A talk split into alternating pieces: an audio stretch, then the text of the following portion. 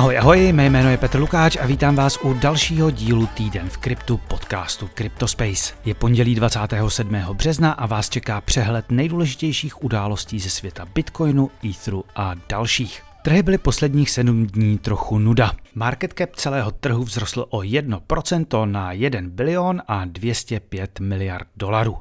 Bitcoin, i když měl pár výkyvů, si připsal necelá 3% a v neděli večer stál 27 860 dolarů. Ether si připsal zhruba půl procenta a prodává se za necelých 1780 dolarů. Největší růst stop stovky vykázal token XRP, který vyskočil o 20% na 45 centů.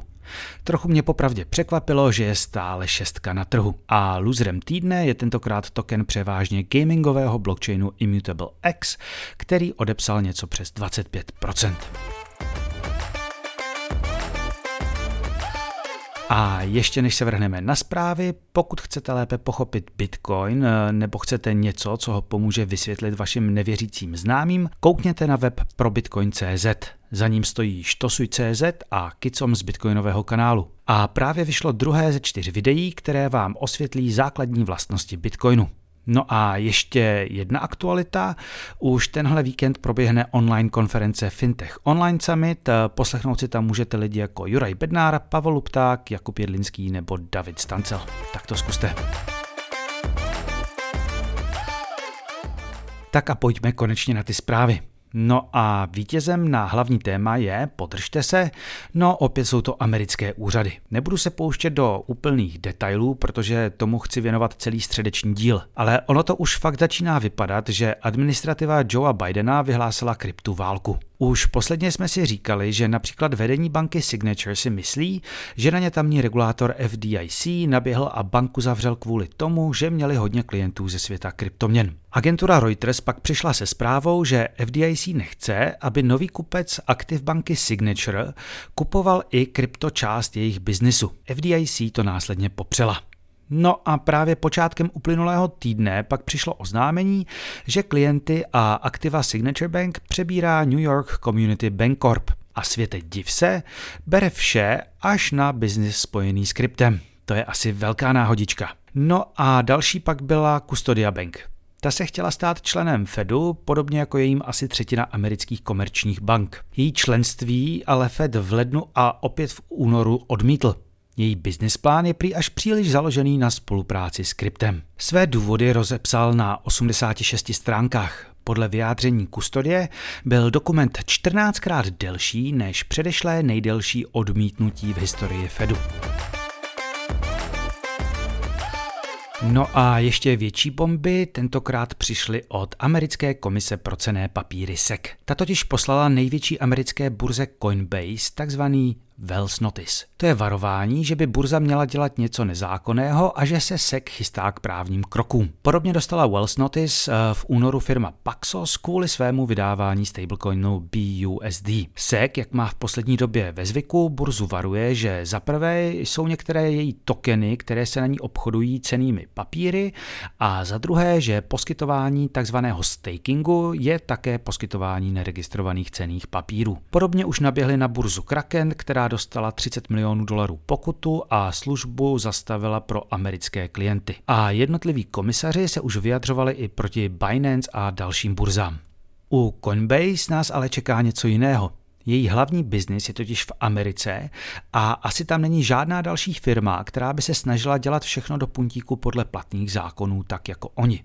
Problém je, že ty zákony a definice neexistují. Jak popisuje zakladatel Coinbase Brian Armstrong eh, ve svém vlákně na Twitteru, Seku je například úplně jedno, že před dvěma lety dala komise burze zelenou, když upisovala svoje akcie na New Yorkské burze. Teď už to očividně neplatí. Každopádně to teď bude vypadat rozhodně jinak než u Krakenu. Burza se totiž nevzdá a půjde do soudního sporu, což je rozhodně méně optimální, než kdyby v USA konečně vznikla nějaká komplexní legislativa, která určí, co je co. Soudce bohužel může táhnout roky, ale jestli ho může proti Seku někdo v Americe vyhrát, tak je to podle mého Coinbase. No a je tu ještě jedna zpráva od americké komise pro cené papíry. Jen den před Coinbase zažalovala samozvanou kryptoexcelenci Justina Sana a jeho Tron Foundation, BitTorrent Foundation a BitTorrent a to kvůli prodejů tokenů TRX a BTT.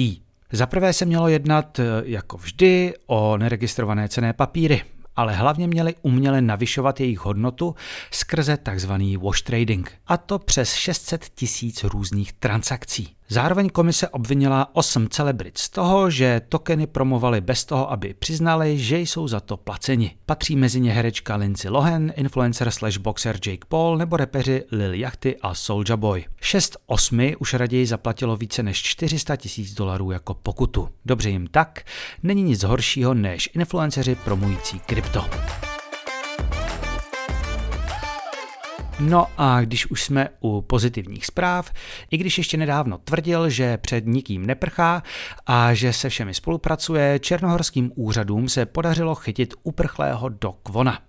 Komu to jméno nic neříká, tak Doc Von stál za zkrachovalým projektem Terra Luna, který stál spoustu lidí miliardy a miliardy dolarů a byl jedním ze spouštěčů krachů řady firm loni na začátku léta. Spolu s finančním ředitelem firmy uh, Terra Labs Han Chang Junem se pokusili dostat na let do Dubaje a to na portorické pasy. Teď je jen otázkou uh, do vězení v jaké zemi poputuje.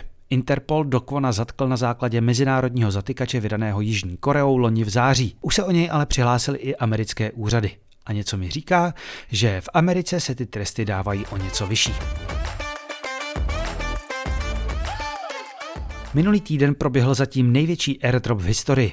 Své tokeny vydala druhá vrstva nad Ethereum Arbitrum. Celkově vydá až 10 miliard tokenů. Z toho 11,6% putovalo pravidelným uživatelům sítě. Celkově na ně mělo nárok přes 625 tisíc peněženek a do nedělního večera si uživatelé vyzvedli 85% svých tokenů. Nyní se token ARP obchoduje za zhruba dolar a 30 centů, což ho s aktuální valuací cca 1,7 miliardy dolarů řadí na 38. místo mezi všemi kryptoměnami. Pro srovnání, další druhá vrstva Optimism má valuaci zhruba o miliardu nižší ale takový avalanche, který se by the way minulý týden potýkal hned se dvěma výpadky a jehož využívání ani zdaleka nedosahuje čísel arbitra, má market cap na úrovni 5,6 miliardy dolarů a polomrtvé Ethereum Classic necelé 3 miliardy.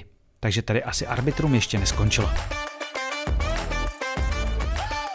El Salvador, první země na světě, která přijala Bitcoin jako státní platidlo, jde ještě více na ruku technologickým firmám. Prezident Najib Bukele plánuje tento týden navrhnout zákon, který zruší veškeré daně na inovace v technologiích nebo na výrobu hardwareu. Ze země se má stát technologický a kryptohub. Salvador také nedávno schválil zákon, který umožní vydávání dluhopisů jištěných bitcoinem. Pomocí nich chce země mimo jiné financovat těžbu bitcoinu pomocí energie z tamního vulkánu. To Venezuela, kde Bitcoin a další opravdu často sloužily jako pojistka proti tamní obří inflaci, si chce na krypto pořádně došlápnout. Už před týdnem nechal venezuelský prezident Nicolás Maduro zavřít šéfa tamního kryptoregulátora Joselita Ramireze. Nově dosazený tzv. superintendant prý nařídil zavření všech místních kryptoburs a chce omezit i těžbu bitcoinu. Vše je zatím v pohybu a zprávy se často liší a mění, tak uvidíme, kam se to posune. A teď už jen telegraficky. Ekologická organizace Greenpeace rozjela kampaň, ve které se snaží ukázat, jak Bitcoin respektive jeho těžba přispívají k ničení životního prostředí. Symbolem se stala instalace The Skull of Satoshi od umělce Von Wona. Zelená lepka s bitcoiny místo očí a kuřícími komíny na hlavě ale vypadá celkem cool a spousta bitcoinerů se jí hrdě ujala a vzala ji za svou. Mně se taky líbí, každopádně v celé debatě mi nejzajímavější přišlo vlákno od samotného umělce, kde vysvětluje, že vše není tak černobílé a snaží se poukázat na to, že i těžba se dá možná dělat trošku ekologicky. A abychom ještě přidali zmatkům ve Spojených státech, kde se o své pravomoci přetahují zmiňovaná komise pro cené papíry SEC a komise pro obchody s komoritami CFTC, tak tady jedna drobnůstka. SEC totiž tvrdí, že prakticky všechno vyjma Bitcoinu je cený papír a CFTC tvrdí, že některé krypto je komodita. No a nyní se do všeho přidal ještě další silný hráč, tím je IRS, což je něco jako tamní federální daňový úřad. Podle něj by měli lidé danit své NFTčka jako jejich underlying asset, tedy to, co zastupují. Ve většině případů tedy ne jako cený papír, ale jako sběratelský předmět. Tady ještě jedna dobrá zpráva.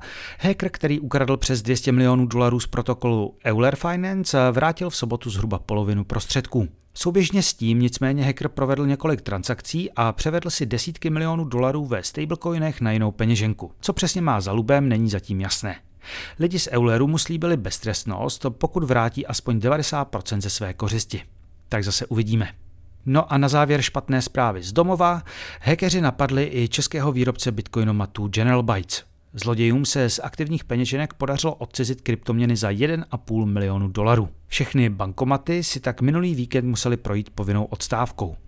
Problém pro firmu může být i to, že hacker ukradl i databázi uživatelských men a zahešovaných hesel. To je za mě pro tentokrát vše, jak už jsem avizoval, tak ve středu se bude díl věnovat americké válce s kryptem. Bonusová epizoda se pak zaměří na základy liquid stakingu a porovnání jednotlivých projektů jako Lido nebo Rocketpool. Takže pokud chcete podcast podpořit a chcete mít přístup k stále rostoucímu množství bonusových epizod, udělat to můžete na herohero.co lomeno Cryptospace. Každopádně díky za poslech, mé jméno je Petr Lukáč a budu se těšit zase příště. Naschledanou.